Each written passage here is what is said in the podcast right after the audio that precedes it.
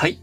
おはようございます。ソルティです。えー、今日はですね、2つ宣伝をさせてください。えー、2つとも私がプロデュースしている書籍の出版が今月4月28日に、えー、先行販売でございます。で、1つは音声配信ビジネスの今。2つ目は、えー、レンタルスペースの教科書ということで、え2冊ちょっと種類が違うんですけれども、本が、え先行販売されますので、そちらの方の宣伝となります。で、1つ目の音声配信ビジネスの今はですね、音声のプラットフォーマーのトップの方に語っていただいているということで、これからどういうふうになっていくのかっていうところですね。音声配信ビジネス、皆さん気になると思うんですけれども、ボイシー緒方社長、えー、スプーンのカントリーマネージャーの河村さん、えー、そして、えーと、ヒマラヤのアン社長、そしてラジオトーク井上社長、そして、えー、ラジコのですね、えー青木社長、そして、えー、レックの鎌田社長というところで、えプラットフォーマーの方たちに聞いております。あとはですね、えー、インフルエンサーの方たち、えー、池早さん、そして、えー、音声配信の、えビジネス、えー音声広告の世界中の事案について詳しい株式会社オトナルの八木社長という方にもこれからですね、どういうふうになっていくのかっていうそれぞれのポジションで見えてる世界って違うと思うんですね。そこら辺をインタビューさせていただいております。あとはですね、え、配信者の方で言うと、まコミュニティということで、まあ、積極的にですね、音声配信している方たち、まあ、そういった方たちをですね、まとめて、そして、えー盛り上げている方たちっていうのもたくさんいらっしゃるかと思うんですね。その中でも、えー、4人の、えー、方たちに、えー、インタビューしております。まず、ボイシーとかね、えー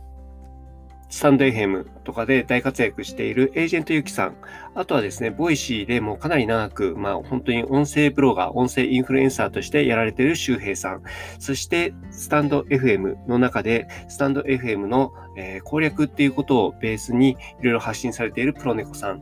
そして、えー、私、シーズの、えー、ソルティという形で、え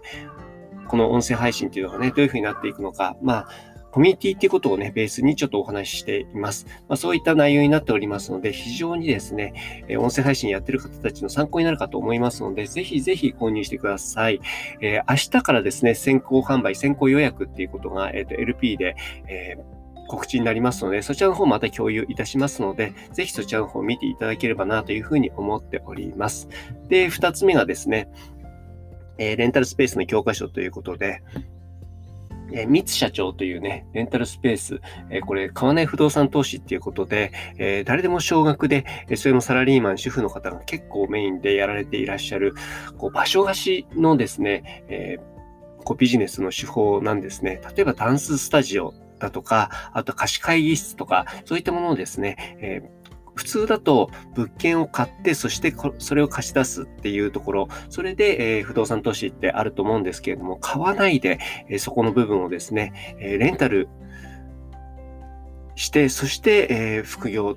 そしてビジネス、まあそういったところで収益を上げれるっていうモデルがですね、まあ今すごい注目されてるんですね。まあ、それについての書籍っていう形になっていきます。で、今月ですね、両方出版イベントっていうのもやりますので、そちらの方も明日、え告知したいと思いますので、ぜひぜひ、えご興味持っていただければなというふうに思っております。ということで、告知がちょっと長くなってしまったんですけれども、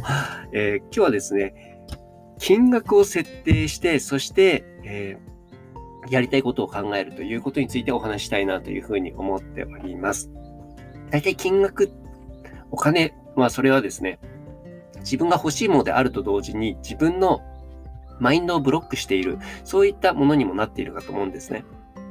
例えばこれがやりたい。でも、お金がないとかね、そういった思考法になってしまうと思うんですが、逆にですね、えー、金額っていうのを設定して、それがあったらどうなるっていうことだと具体的に自分の中でイメージできることあると思うんですね。そして、えっ、ー、と、やりたいことっていうとですね、なんかすごい壮大で、そしてなんか立派なこと言わなきゃいけないと思っちゃうと思うんですよ、皆さん。えー、例えばですね、人類を救いたいとかね、まあ、それもすごい重要なことですよ。なんですけれども、えー、自分のやりたいことってすごいレイヤーがあると思うんですね。例えば、えっ、と、今日カレーが食べたいとかね、それもあの小さいですけれども、やりたいことの一つだと思いますで。そういったことをね、馬鹿にしちゃいけないんですね。自分の中にあるちっちゃいこと。で、それを、例えばなんですが、